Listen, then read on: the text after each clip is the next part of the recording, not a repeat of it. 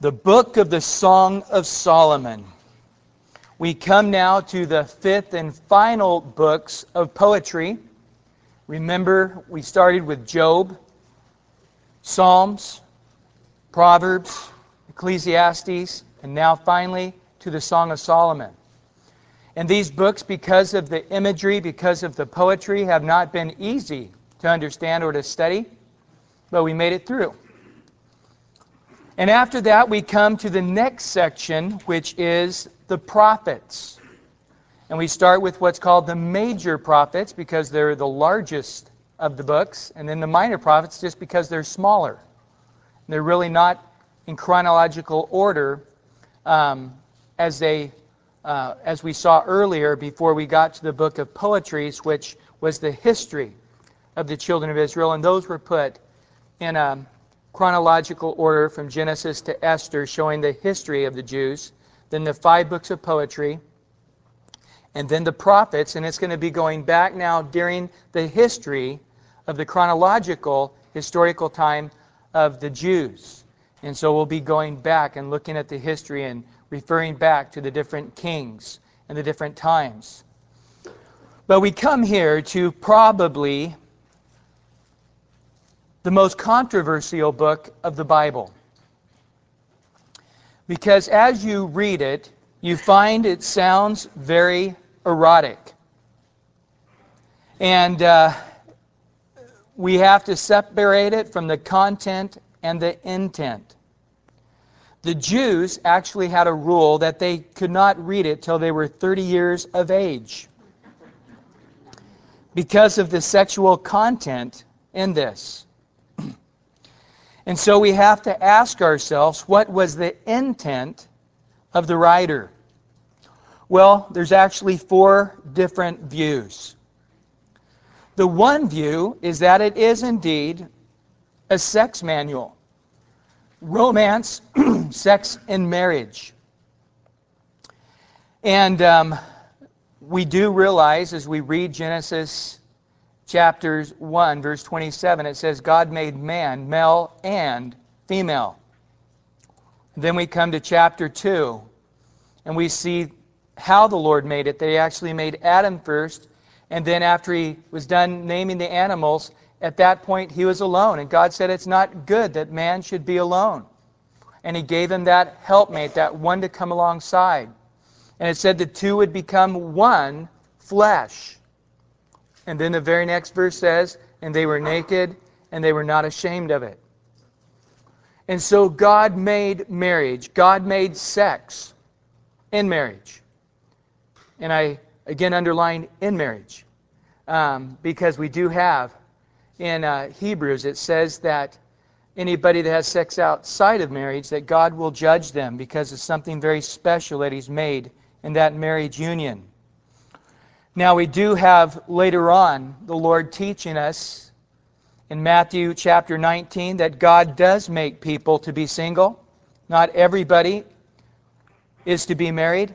And a matter of fact, in 1 Corinthians 7, Paul says, You're far better off if you stay single. And he says, I'm telling you not to get married because I'm trying to save you from pain. And. Uh, And so he says, I say to the unmarried and the widows, it's good for them if they remain even as I am, referring to a single state. And uh, Jesus, again, in Matthew 19, verse 11 and 12, makes note that there are people that are single for certain reasons, for different reasons, and uh, the Lord's in those reasons to be single. But God has also made marriage.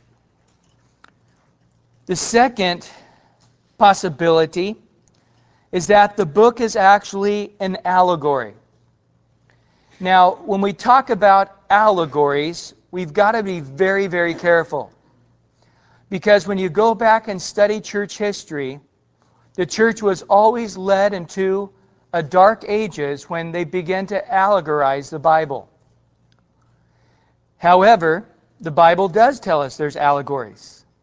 In Galatians chapter 3 there, Paul says that the whole thing with Sarah and uh, Hagar was actually an allegory for us to see those who would be under the law and those who would be free from the law. And so we do see that the Lord has built allegories within the scriptures. But again, who's to say what means what? And as we look at it in a general sense, it does appear that the Song of Solomon is an allegory of God's love to the children of Israel. And we do know this for a fact in the book of Hosea, where he does plainly say that the prophet Hosea was as God, and his wife Gomer was as the children of Israel, his bride being unfaithful to him. So there is clearly that analogy there. When I teach hermeneutics, I teach the difference between allegories and analogies and metaphors and all of that. I'm not going to go in that tonight because, you know, they don't like it in Bible college. I definitely won't do it here with you guys. but nevertheless, it's an allegory of God and Israel. But also, the third thing, it's an allegory or a picture of Christ and his love for the church. And we definitely know this is a fact in Ephesians chapter 5 when it makes it plain there. That when he gave the whole analogy of the husband and wife, he said, I'm really talking about Christ and the church. However, it's a good analogy for husbands and wives as well in Ephesians chapter 5. And the fourth, which is not really that accepted, is actually Solomon, because of his backslidden state, was as the world. And he's actually seducing away a gal from her shepherd husband and all of the difficulties and problems they have in this immoral relationship. And again, you can see why at different points why they might consider that, but I reject that one but I, I do think that these first three are all in there. This is a manual for romance and marriage. This is an analogy of God and Israel, and this is an analogy of Christ and the church. And as you have any analogy, any allegory, you never have a hundred percent on that point. And so you say, well, how does that apply to Christ and the church? Well, it doesn't. That particular point there really is simply for romance and marriage. Well, how would that apply to the church? Well, it doesn't. That part there applies to Israel. And so we trust that God, through His Holy Spirit, will teach us to know His Word and to help us to understand these things. We do have the promise in God's Word in 1 Corinthians chapter 2 that we have the mind of Christ and therefore we can appraise all things. And so We'll take a look at this and we're going to focus on Christ and the church. Although I'll make reference to God and Israel, and although I'll make reference to romance in the marriage, the explicit sexual part I will not share. I'll keep that for a different audience when we have marriage retreats and so forth, and sharing on that. And so there will be parts that I actually read and skip, and that's the reason, is because it's not for every audience, and uh, you can take it and read it on your own and let the Lord speak to you. Well, we now come to chapter 1, verse 1 of the Song of Solomon. And um, again, Solomon writes here, the Song of Songs, which is Solomon's. Now, this is really something for Solomon to say because it tells us in 1 Kings chapter 4 verse 32 that he actually wrote 1005 songs in his lifetime. But this is the one that was the major hit. This is the one that went platinum. This was not just one of those 1005 songs. This was the song of songs. And now we come to the Shulamite bride, his wife. We'll find out in chapter 4, verse 8, she was actually from the area of Lebanon. and here she is talking to her husband Let him kiss me with the kisses of his mouth, for your love is better than wine. So here she is clearly wanting an intimate, close relationship.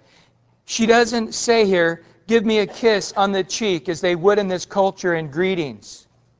They wouldn't say, give me a kiss even upon the neck, which was drawing somebody near, as we see the prodigal son and, and how he fell upon his son and kissed his neck, so glad to see him. But this is a kiss of intimacy, of connection on the mouth. The Bible says to seek his face.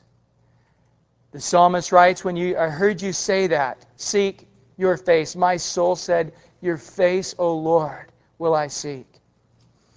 And here we see that she's saying, I want in your face. and I want you in my face. And I want an intimate connection.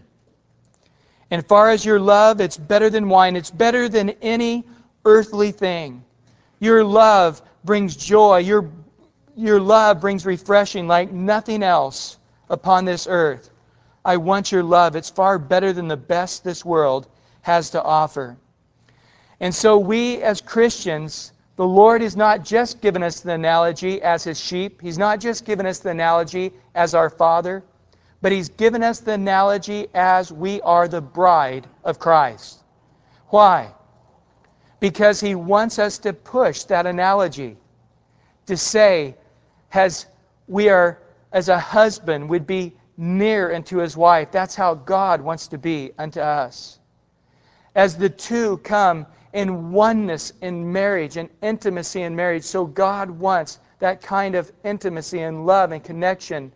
And when you come in marriage, you're saying, I'm for you and you're for me for the rest of our lives.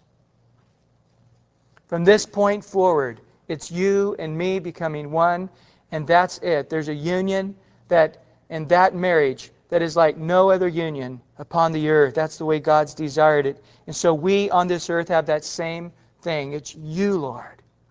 It's you're the one I want to kiss. It's you're the one I want to bring brought near and nobody else. You're the one. The one. And in verse 3 it goes on, because of the fragrance of your good ointments your name is anointment poured forth. Therefore, the virgins love you. And so we see here that that name, synonymous in the Hebrew understanding of nature, your nature is an ointment poured out. It's a healing balm. He also says it's a fragrance of just good ointments, that good smell, that rich smell. In our country, we have to look hard and far to find expensive, expensive perfumes. But in the Middle East, and also I've noticed in Europe, when you go to buy perfume or go to look at perfume, they're in small vials and they're incredibly expensive. One guy was going on a Westpac to the Middle East, and I said, Hey, could you bring me back some frankincense and myrrh? I already got the gold. No, I didn't say that. but I, I wanted to smell it.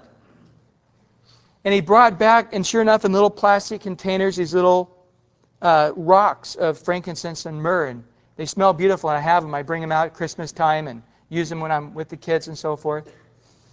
He said, I would have gotten you a little tiny vial of it, but the smallest vial I could find of frankincense and myrrh was over a thousand dollars. And I said, "Come on, you cheap, you know, that's that's nothing, you know." No, I didn't say that. I said, "Whoa, I'm glad you didn't because I wouldn't have had the money to reimburse you for that." And so here, this is the point. It, it's like there's a richness, there's a goodness, there's a, a smell, there's a fragrance. What does it say in 2 Corinthians 2 that your fragrance, the knowledge of Him in every place, is a beautiful fragrance? And also His nature. It's it's a healing ointment that's just poured forth in a healing way. We see that nature of God described in Exodus 34, where it says there, The Lord God merciful and gracious and long suffering and abounding in goodness and truth, keeping mercy for thousands, forgiving iniquity and transgression and sin. In Matthew 11, it says, For I am gentle and lowly of heart, and you will find rest for your souls. For my yoke is easy and my burden is light. Then we know of that precious smell of the fruits of the Spirit the love, the joy, the peace, the long suffering, the kindness, the goodness, the faithfulness, the gentleness, the self control. How your nature is just healing. How the knowledge of you in every place is a beautiful fragrance poured out. And not everybody loves it, but the virgins love you. Those who are available. Those who haven't yet married. Those who haven't yet made a connection. They look at you, my husband, and they say, Oh, I want a husband like that. Oh, I want somebody like him. Oh, I want somebody with a nature like his. Oh, I want somebody with that sweet fragrance of the knowledge of him. But yet, those people in the world that already have their religion, already have their religious ways, like the Pharisees, they hated Jesus and they hated his nature and they hated the, the sense and the smell and the fragrance of him. They wanted to kill him. And now she cries out and she says, Draw me away. I want to be taken away by you. Now, concerning marriage, the gal often is the one to say, oh, you know, hold my hand or hug me or sit next to me or, or I just want to be with you. That romance typically is from the gals in that way. But they get to the point saying, draw me away now. Now I want you to intensely desire me. It's a sad relationship when only one side desires the other. Maybe you've seen that where some girl is just all goo goo gaga over some guy, and he's sort of like, yeah, yeah, you know, you're okay, I could do better. That attitude, you, you may be seeing that, or vice versa. And it's a pretty gross scene, it really is. And so here she's made it clear, she's put it all on the line. Oh, I just want to kiss you. Oh, I just love you, and I love you so much, it's better than anything. And she says, Oh, just your nature and the way you are is so beautiful and so wonderful. And man, all the all my girlfriends who aren't married just they think you're the bomb, man. you're the one. And now she says, It's your turn. Draw me away. And in Christianity, with our relationship with the Lord, we say, Draw us away because we're so weak. We often get sidetracked by so many things, don't we? And we really do need the Lord to help us. We're so weak. It says in Romans 8:26 that the Spirit helps us in our weakness, for we do not know what we should pray for as we ought, but the Spirit himself makes intercessions for us with groanings which cannot be uttered. I'm so glad God's Spirit lives within me, and I sense His Spirit drawing me away after Jesus. It's of, of Him. It's by His power. In 1 Corinthians chapter 1, verse 29 to 31, it says that no flesh should glory in His presence, but of Him or by His doing you are in Christ, who became for us the wisdom of, from God, the righteousness, the sanctification, the redemption, that as it's written, Him who glories, let him glory in the Lord. It's God who has drawn us after Himself. It says plainly in John chapter 6, no one can come unto me unless the Father draws him. That word in the Greek, draw, literally means to drag. Nobody comes unto me unless the Father drags him. And I am so glad that God is not willing to just draw, but to drag. Because sometimes we need that dragging work of God, don't we? And I'm so glad that He helps us in our weaknesses. Paul says in 1 Corinthians 15:10, "By the grace of God I am what I am." Can't we all say that? And it's His grace towards me was not in vain, but I labor more abundantly than they all. Yet not I, but the grace of God which was with me. You're here tonight by the grace of God. Tonight, you'll be in some degree of intensity of prayer. I hope you're intensely in prayer. Like Paul, I say, let's strive together with me in prayer that the doors might be open, that the gospel might be go, go forward, that the provisions for the new building might be made, that we would be bold witnesses that we ought. Strive together. The word agonizomai, agonize. But we are what we are by the grace of God. It's by His doing. And so draw me. Lord, help me in my weakness. And if you help me, notice, then we will run after you. We're going to go for it. Now, sometimes it's hard to know who the you is. Is it talking about her or talking about him? Well, in many of the cases, you can tell by whether it's the feminine gender or the masculine gender. And we have in verse 4 the you is masculine. So we now is referring, first in verse, the verse far, first part of verse 4 is draw me away. But then it says, and we, referring to all the other virgins. So it's not just speaking for herself, but speaking for all believers. Draw me away. And, and then as I'm being drawn after you, what happens? Others are going to see that, and they're going to be running after you as well. And we're all going to chase you. We're all going to pursue you. And then she says, The king has brought me into his inner chambers. I love that. It happened. The king did it. He drew her away. He brought her into that inner place, into his chambers. And then the daughters of Jerusalem, as they see now, as she comes, says, Kiss me, hold me, I want you, I love you, oh, you're so wonderful. And she says, Draw me away. And, and then it says, And we'll run after you. We want all want that kind of relationship with you. But then he, in a very personal, intimate, one on one way, brings her now into the chambers. And the daughters now outside the door are singing. So as we go through the Song of Solomon, you'll see it could be easily made into a play. And it's sort of written in a play form. And so now outside the daughters are singing. We will be glad and rejoice in you. Now the you here is in the feminine. So we are happy. All the believers, all the angels, oh, we're so happy that He has drawn you away. We're so happy that He's taking you in the inner chambers. We're glad and we rejoice in you.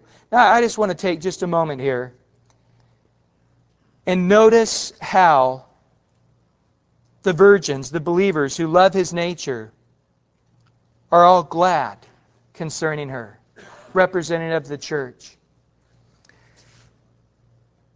The Bible tells us in Acts chapter 20, verse 28, he says there to the elders that the church is something very, very precious to him. He says, Shepherd the church of God, which he, Jesus, purchased with his own blood. This is not just some sheep. this is my sheep. And let me tell you about this sheep. I laid down my life for this sheep. It also tells us in Ephesians chapter 5, talking about Christ and the church, it says, Husbands, love your wives, just as, listen, Christ loved the church and gave himself for her. Guys, do you hear it? Christ loves his church. Just as ridiculous as it would be to come up to some guy on his wedding day saying, I know you're marrying this gal, but she is ugly. I know you're marrying this gal, but I can't stand her. I know you're marrying this gal, but she's a hypocrite. People say these kind of things about the church. And I want you to know when you say that, you're offending the husband, Jesus. He gave his blood for the church. He loves the church. He gave himself for the church. And God wants us to love the church. In John 3, 13, verse 35, he says, And by this all will know that you are my disciples if you have love one for another. If you, as believers within the church, love one another, that is how all men will know that you're his disciples, because you love the church as he loves the church. And here they're glad and they're rejoicing and they're happy. They're not envious or upset or mad or ticked off, but they're rejoicing in the church and the relationship that the king has with the bride. And then, he, then the next sentence says, We will remember your. Now the your is in the masculine. We'll remember your love more than wine. So now they're singing the song about the husband. To the bride, we're glad and rejoice in you, the feminine, and now we will remember your love in the masculine. And so here, although it doesn't state his love for the bride, yet his reaction in drawing her away, his reaction in bringing her into the inner chambers, they see his great love. And I'll tell you what, that's where we want to be. Jesus says, don't turn it in to some religious thing. Don't be like the Pharisees who go out on the street corners or in the public places and they pray these elaborate prayers. But when you pray, go into the inner room. And there, as you pray, the Father who sees in secret will reward you openly. And God's desire is that you would want Him in an intimate way. That you wouldn't just want Him in some public religious way that you truly, in a one on way, love Him and desire Him and want to just, you and, you and Him, be alone together. And that is where we see that love of God, is that time where you're spending with Him. And then the bride says, Rightly do they love you. Man, she says, You're so good. I, I know why all these gals want you. I know why all the virgins, those who are set apart, who don't have somebody want you. I know why, because you're so wonderful. But now, as she's in his presence, as she sees his nature, as he's rejoicing in who he is, notice the reaction to her. She says, But I am dark, or I am black, is literally the word there. But lovely. Oh, daughters of Jerusalem, like the tents of Kedar. Now, if you've seen the nomad tents, they're completely black with a black goat skin. But yet, like the curtains of Solomon, were of white linen. So she realizes there's this thing happening. She's in the presence. She's just sensing his love and she's enjoying being with him, but she says, Oh, I am dark. But yet I know I'm lovely to you. But I'm dark. But I know I'm white like your linen. And then she says in verse 6, Oh, please do not look upon me. Because I am dark, I am black. Because the sun has tanned me. Oh, here's her excuse why. My brother, my mother's sons, my brothers, were angry with me, and they made me the keeper of the vineyards. I had to go outside in the sun and work hard like one of them. But my own vineyard, referring to her body, I have not kept. Brothers can be pretty mean sometimes, can't they? You know, and they, they say, well, why are we out here doing all the work and, you know, my sister's inside hanging out, combing her hair, you know? And so the brothers go and say, hey, I don't care if you're a girl. You get out here and work with us in the fields. And so in that Middle Eastern culture, you listen to the men, even if it was your brother. And she's out there having to work like a man, but yet she's darkened. Now, in our day and age, you'd say, I'm white, I'm pale white. so don't look upon me, you know? Because now being tanned is the end thing. But in this culture, it wasn't. And so, this dark skin already to begin with, this gal from the area of Lebanon, whether she was Lebanese or not, we don't know, but she already started dark. She became black through the sun. So white people get a little brown, but dark people turn black as they get more and more sun. And, and she's saying, This is ugly. Marriage. Gals are always needing that affirmation from their husbands. They need to be told what you really think about them concerning their looks and their beauty. Again, guys, it's like, whatever, you know. But gals need to be told that their hair looks nice. They need to be told that, wow, you're put that eyeliner stuff on really good today. or, or whatever you might say. You can tell I'm really good at this.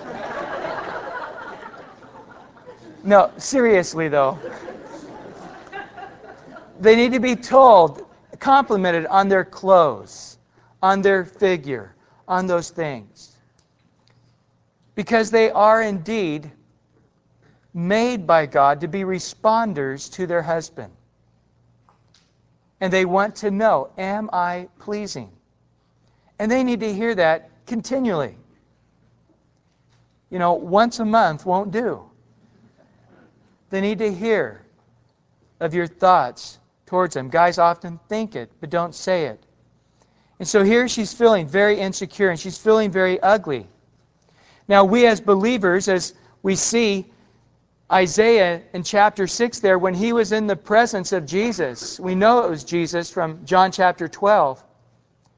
What did he say as he was in the presence? Oh, I see him high and lifted up, and it's a beautiful heavenly scene. But far as me, I am black, I am dark. I'm an unclean man in the midst of an unclean people. I sense my own sinful condition in the presence of one so lovely. We also see Paul saying in Romans chapter 7 There's no good thing that dwells in me, O wretched man that I am. But that's never the end of the story, is it? The end of the story is Isaiah is cleansed. The end of the story is thanks be through Christ Jesus our Lord. We're accepted by him. We're received. So I understand that I am sinful, but I also by faith realize that you've made me as white as snow. And so she's not saying that she is that he is not again his work was not complete. I know I'm lovely to you. I know that I'm white as snow, as white as your white linen curtains, but at the same time I still have this sense of my own sinful condition. And so we should because it's real. People spend thousands of dollars a year to go to a shrink to be told they don't need to feel guilty. In reality, we do need to feel guilty if we sin. We do need to feel guilty if we're not walking in a manner worthy of Him. But it would be wrong if you say, Well, I feel like such a sinner, so I must be. No feel like a sinner because you're in a sinful body and you're fighting sin every day. And every day we fall short of the glory of God. But make sure you don't end that sentence with a period, but with a comma. But I know I'm your lovely bride. But I know through the washing of the water of the word that you are making me without spot, without blemish, without wrinkle. Be prepared for that day. I have faith in you. And don't do what she did here to make excuses. I'm a sinner. So what do I do? I sin.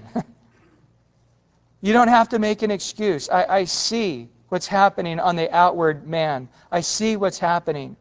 You're darkened. But notice here now, in verse 7, it says, Tell me, O you whom I love, where you feed your flock, where you make it rest at noon. For why should I be as one who veils herself, or one who's mourning for the dead? by the flocks of your companions. So now it's another scene. He's not around, and we see her longing once again.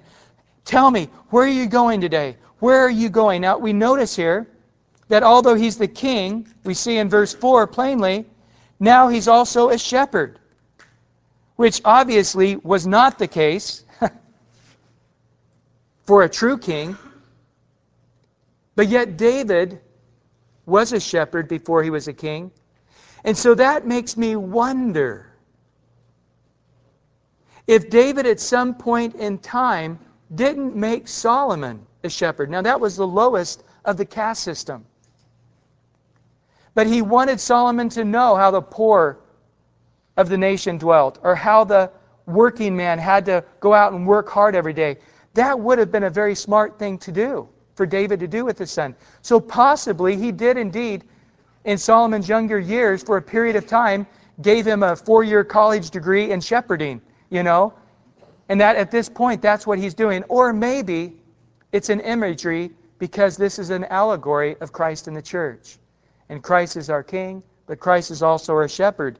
But either way, this king at this point is indeed a shepherd.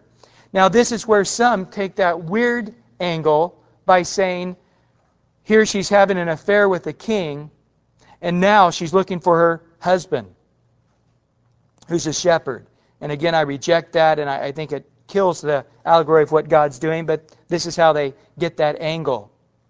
But here I believe she's saying to Solomon, and maybe as an imagery, where are you going to feed your flock? In other words, she's talking from a, a, a rural setting. Where, where are you going to hang out? Where are you going to be at noon today? She says. And she says, Don't make me have to wait to see you tonight. I'll walk around like a dead woman, all, like somebody mourning for the dead all day long.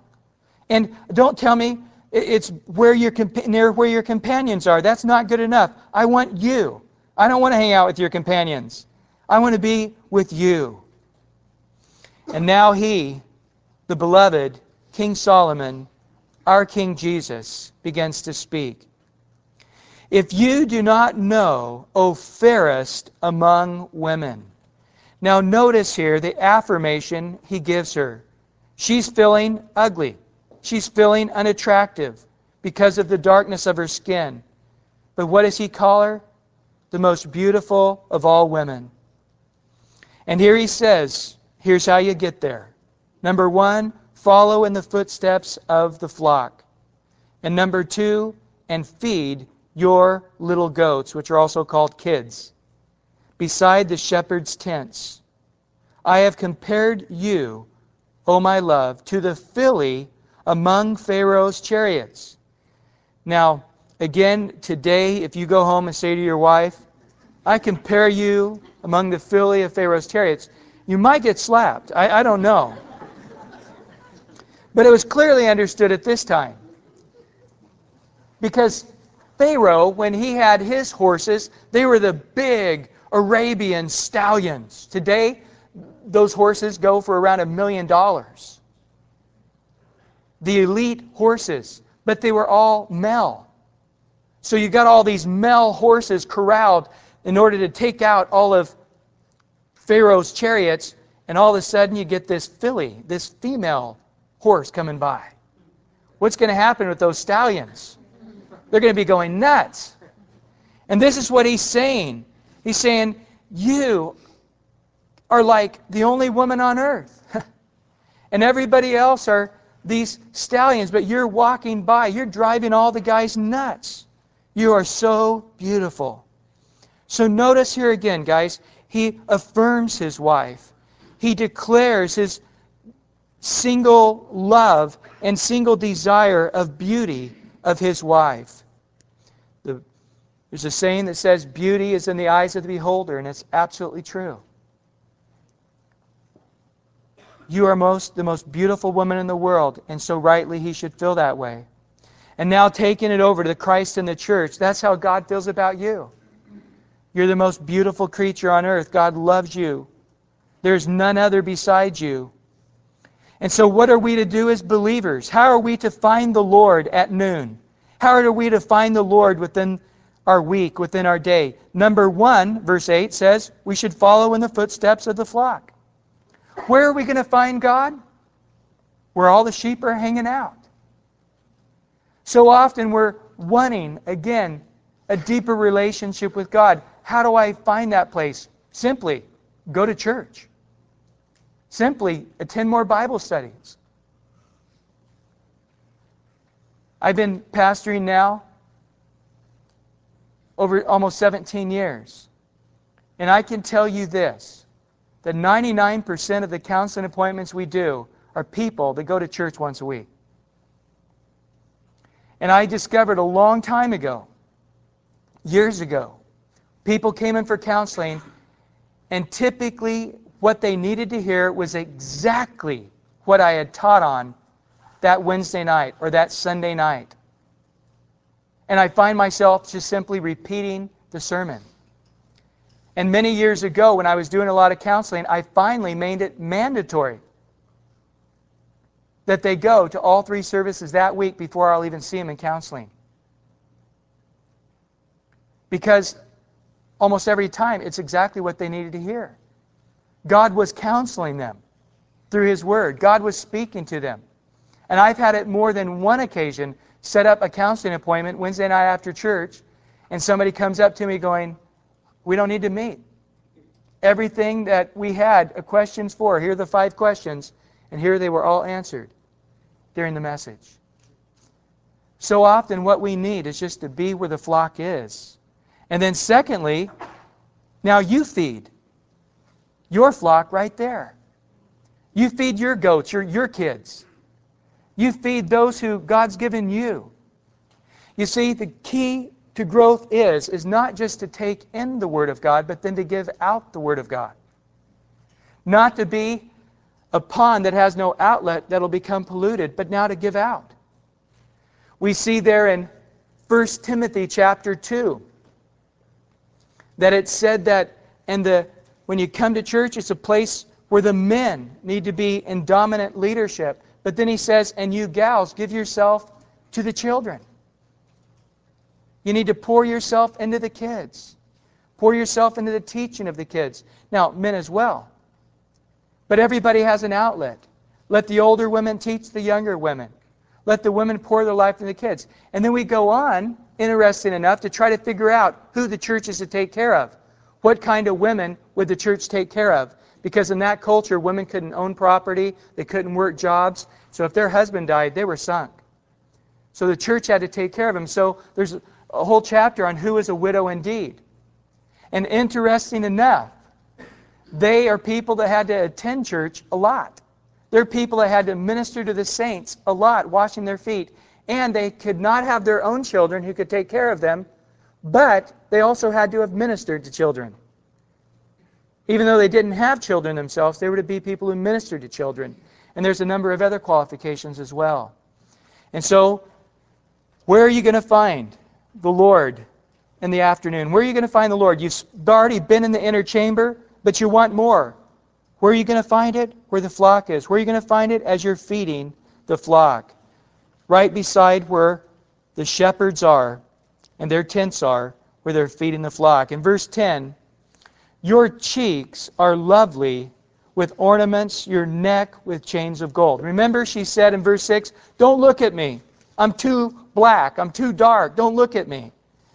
And now he's looking at her and he's saying, Your cheeks are beautiful. Your neck is beautiful. That in that culture, that's all that would have been exposed. And he's saying, I'm looking at a very beautiful woman right now, again, assuring her of her beauty.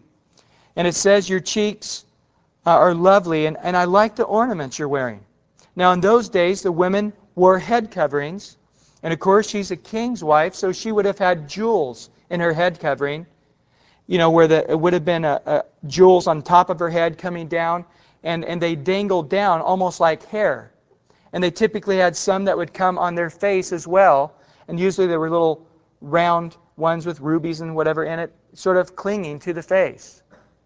And he's saying, Oh, you're so beautiful. Your cheeks are so beautiful. Oh, good choice on the jewelry, honey. You know, beautiful ornaments. Oh, you know, look at that neck. Oh, love the necklace. Man, that's a gorgeous necklace. And then he goes on in verse 11 to say, and we will make you ornaments of gold with studs of silver. You know what? I'm going to get you some more jewelry, honey. Uh, because you look so good in that, I think we're going to get you more. And of course, the Lord is says, saying that to us too, that we are going to have rewards for all of eternity. God's going to reward us for that which we've done unto Him. And in verse 12, why the king is at his table my spikenard sends forth its fragrance. That word spikenard is the same word of alabaster flask that Mary used to anoint the Lord's feet. Now, where is she at at this point? She's at the king's table. Now, Solomon's table was quite a sight to behold.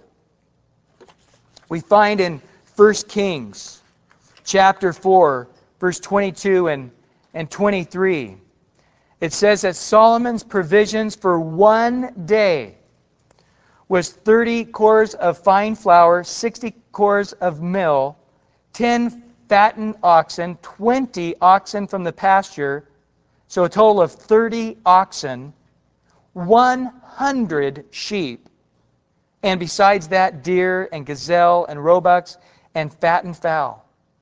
I mean, imagine that 30 oxen, 100 sheep, plus all kinds of other meats, plus all kinds of breads and, and all. It would have been quite a feast to have been hold. That's just for one day. And she's sitting there, and, and what does she sense? Not the smell of all of the barbecued meat and carne asada and all, but it's the fragrance, again. That fragrance, as we learned earlier, of, of the nature. It's a bundle of myrrh in my beloved to me that lies all night between my breast. My beloved is to me a cluster of henna blossoms, those white flower blossoms. Those who have been to Israel with us, as you remember, we took the walk there in the Dead Sea area, and we went up in that area of En Gedi. And I took one group in October, another group I took in spring. But when we went in springtime, there's a white henna flower there. Uh, there's a, as we go up, it's completely dry, completely desert, but then we make our way and we come to the waterfalls there in En Gedi and there's the green flower. There's all kinds of greenery, and there's a white flower by the waterfalls there of En Gedi that grow even to this day. And, uh, and it's just a refreshing presence, she's saying, being around you. Now, notice here, gals, she does let him know what he has to look forward to that night. She lets him know, man, it's good being here at this table with you. I am glad to be honored with you. And I am thinking about our evening tonight of being together. And uh, no doubt that was a great blessing to him, uh, hearing her uh, sort of initiate what he has to look forward to and uh, read between the lines. And. Uh, but notice where she's blessed. Notice where she feels love. Notice where she's just enjoying the presence and the refreshing. It's at the king's table. That's God's desire for us at communion time. To come to that place. Myrrh, there in verse 13, is one of those things that they used for the death, embalming, and uh, putting upon the dead body. And so it's a place where, again, Mary, as she put the alabaster uh, flask, the spikenard upon Jesus, what did he say? She's preparing me for my death. And so at the table, we remember the death of the Lord. At that table, we remember the beauty and the, the joy, the refreshing of what Christ has done for us. And in verse 15, behold, you are fair my love. Now, when he says fair, that doesn't mean, ah, fair. Um, it's not the way the word here is being used. He's saying, oh, you're wonderful. And this time, interesting enough, he uses the word for my love is, is the word companion or partner. And that's wonderful because now he's talking to her and he says to her, You're my companion, you're my, you're my friend, you're my buddy, you're, you're my partner. It says in 1 Peter chapter 3 verse 7 it says husbands likewise dwell with them referring to women with understanding giving honor to the wife. And that's what he had done at this table at this married at this table at that night. As to a weaker vessel as being heirs together of the grace of life that your prayers may not be hindered. But notice he says and see her as heirs together as partners together in this grace of life. And this is exactly what he says to her You're my companion, you're my partner. Behold, you are fair, and you have dove's eyes. The eyes of a dove are very, very beautiful. A dove is a very gentle creature. If you ever get to look at a, the eyes of a dove, they're very dark. They're very beautiful. They're very a deep, rich brown color. And in this culture, it was a restful bird, a gentle bird, a beautiful a bird that has such beautiful, rich, deep eyes. And he's saying to her, "Oh, you have such beautiful eyes." Behold, you are handsome, she says to him. So now she's responding. Oh, man, you're, you've, you affirmed me. You told me, even though I feel all dark and I feel ugly, you've told me that you love me. You told me that I'm beautiful. You told me you like my jewelry. you told me that I've got dove's eyes. You like my eyes. And now, now she just responds back, Oh, you are so handsome, my beloved. Oh, yes, pleasant. Also, our bed is green. Now, today, that may sound like you have a algae problem or some mold growing somewhere that shouldn't be there. But you got to remember, this is a, a, a rural society, and they, they think in rural settings. So when they look at the mountainside and they see the beautiful green, they think of a bed for their sheep. They think of a place where their animals will lie.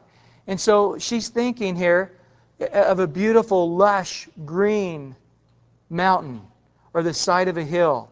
And so she's saying, Oh, our bed is just this beautiful, fertile place. And so again, she, she's responding to him. And so, again, so often people are frustrated with their sex life because they're going at it what to get. When you look at sex in a marriage as a place to get, you're always going to end up frustrated. But as you go to give, you will find that the other responds.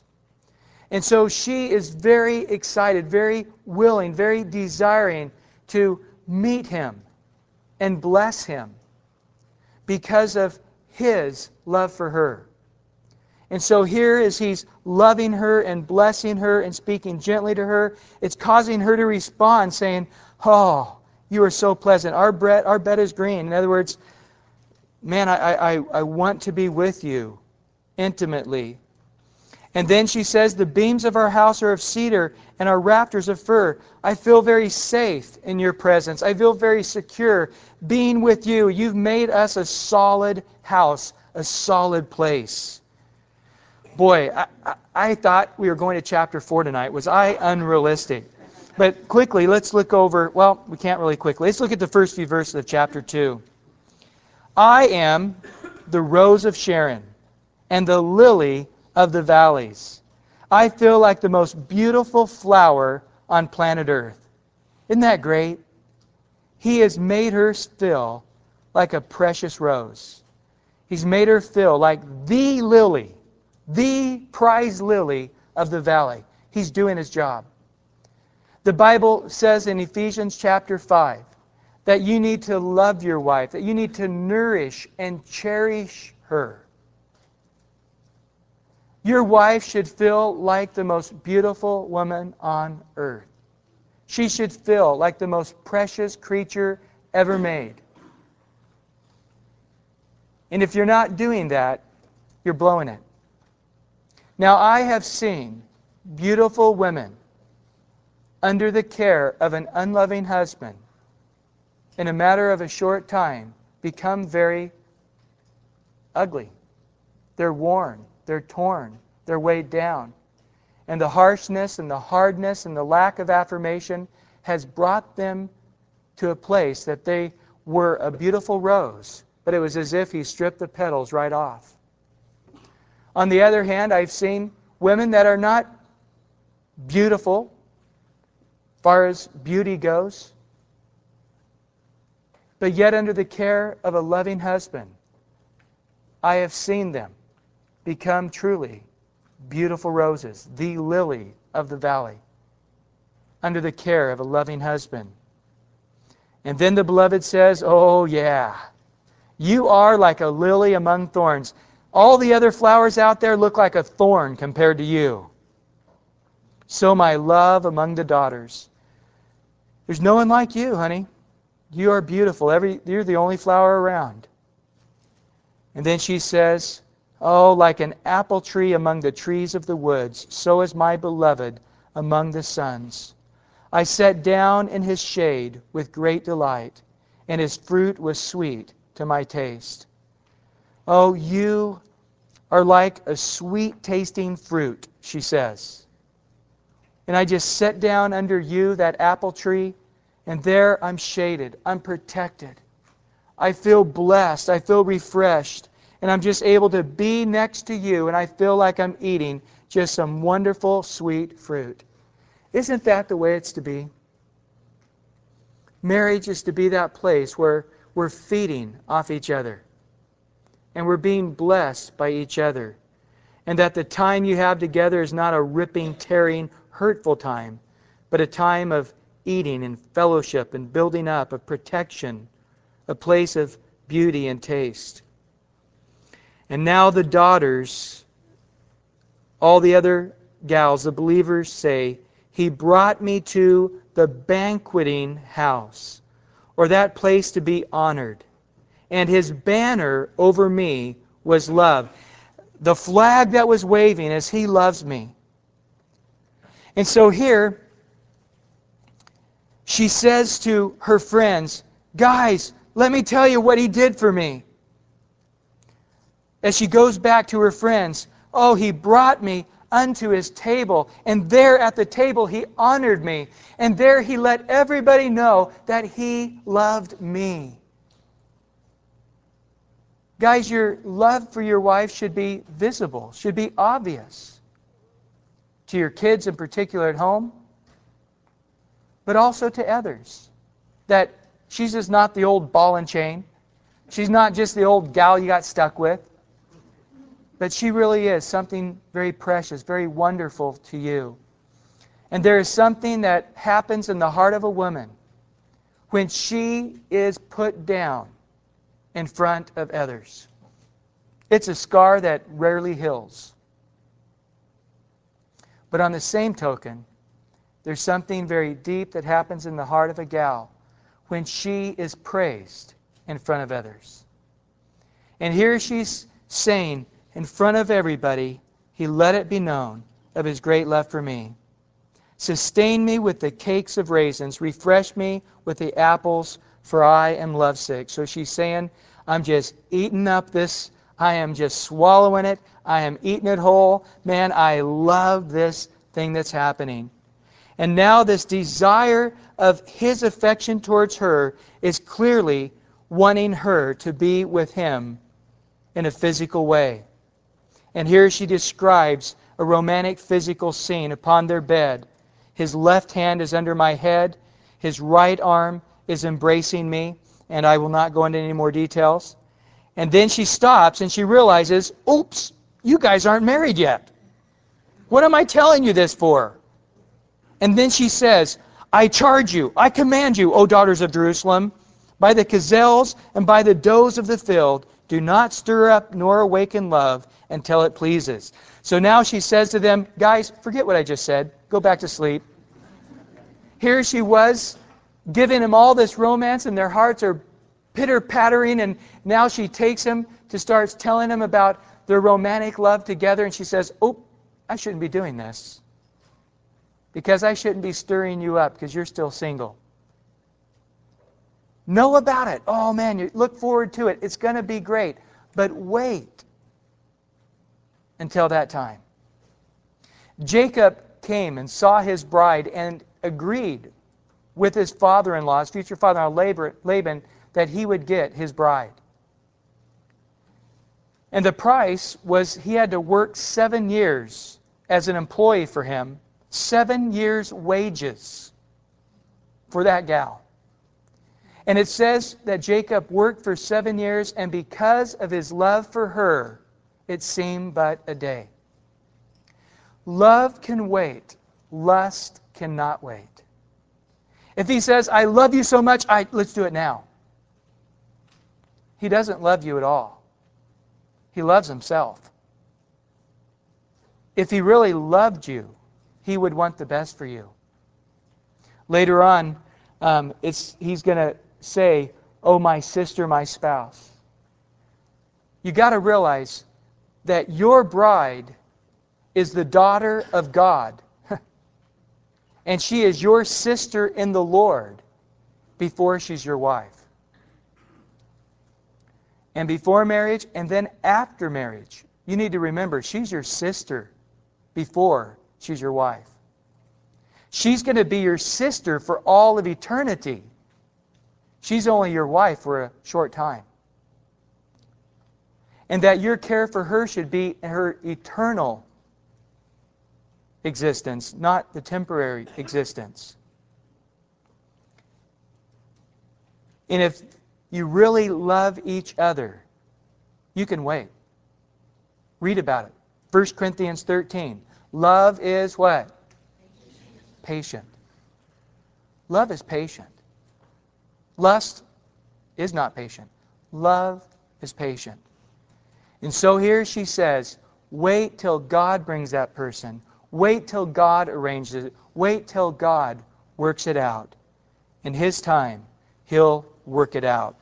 Well, because of time's sake, we will stop there in verse 7 and uh, pick up again next week in verse 8. You know, before we go tonight into the afterglow time, I wanted you guys to look at Matthew 18. If you've already put your Bibles away, it's too hard to pick them back up. I understand. You can listen. A lot of work. So heavy and all. Ryan, I just zipped my Bible cover up. Oh. Matthew 18. As I was talking today about the unity of the church and how Christ was praying that we would be one, even as He and the Father are one, that we would be one as the body of Christ. I was thinking about that power we have before God. Remember there in the Tower of Babel, it says that because they were one, there was no purpose that they had that could be stopped, even though they were in rebellion against God. God said, These guys have united themselves as one against us, and they have this purpose, and it's a demonic purpose. It's a humongous thing they're trying to do build this structure that will take them right into the heavens. And he said, I'm going to stop it.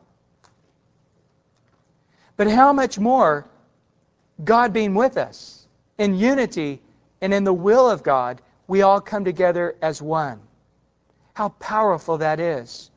And notice what Jesus says there in Matthew 18, verse 18. He says, Assuredly I say to you, whatever you bind on earth will be bound in heaven, and whatever you loose on earth will be loosed in heaven. Again, I say to you that if two of you, notice here, agree. We're coming together in agreement. We're coming together as one heart, as one man, as one mouth, as one body concerning anything. Now, in particular, he's talking about church discipline, but then he comes and he says, This isn't just for church discipline, it's for anything that they ask. It will be done for them by my Father in heaven because where two or three are gathered, how? Together in oneness, in agreement, in unity, in my name, in my nature, in my will. I am there in the midst of them. Him being one with us, agreeing together in one with us. and so that's all we want is His will, isn't it? So we need to really understand out of all the spiritual duties we do throughout the week, and they're really not duties because of our love for Him. But the time we spend in the Word, the time we spend in song, the time we spend in teaching, the time we spend in studying, that there is no more important time than the time we spend in prayer. A matter of fact, Paul telling Timothy how to put the church together in 1 Timothy 2, he said, First of all, that there would be prayers and supplication, which is earnest praying, with intercessions be made. God's desires that we would understand the first and most important thing happening here is prayer. So I'm glad we had a great time in worship tonight. This morning, too, is wonderful. We've had a great time learning the Word and realizing in a new and a fresh way God's love for us and His desire for us and how He sees us not just as a kid, not just as a sheep, not just as a friend, but He sees us as a bride. And we're precious and lovely, and He desires us and wants us.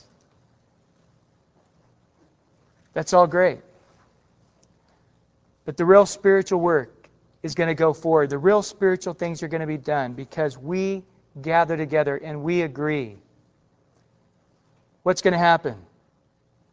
This earth is going to be loose. This earth is going to be bound as it is in heaven. By the power of God, in other words, we bind on earth, the power of heaven is unleashed. Jesus here in the midst of us is doing that. When we loose, it's loosened. God is with us in this great and awesome task in which we put our hand to do. Lord, we thank you again for this time we've had together. And it's so important, Lord, that we are matured, that we are enriched, that we are completed and perfected as a body in this discipline, in this duty, in this thing as well. That we would come to love your presence. We had come to love praying, that we had come to love spending this precious time at your feet. Lord, we ask you now in a unique and a special way, as we draw near unto you, that you would draw near unto us. Lord, we open our mouth wide tonight that you might fill it. Lord, we come before you now, agonizing in this time in prayer, desiring to see the gospel go forward, desiring to see your kingdom come, your will to be done. Lord, meet us here, lead us here. Direct us here. Teach us, O Lord, to pray. In Jesus' name, amen.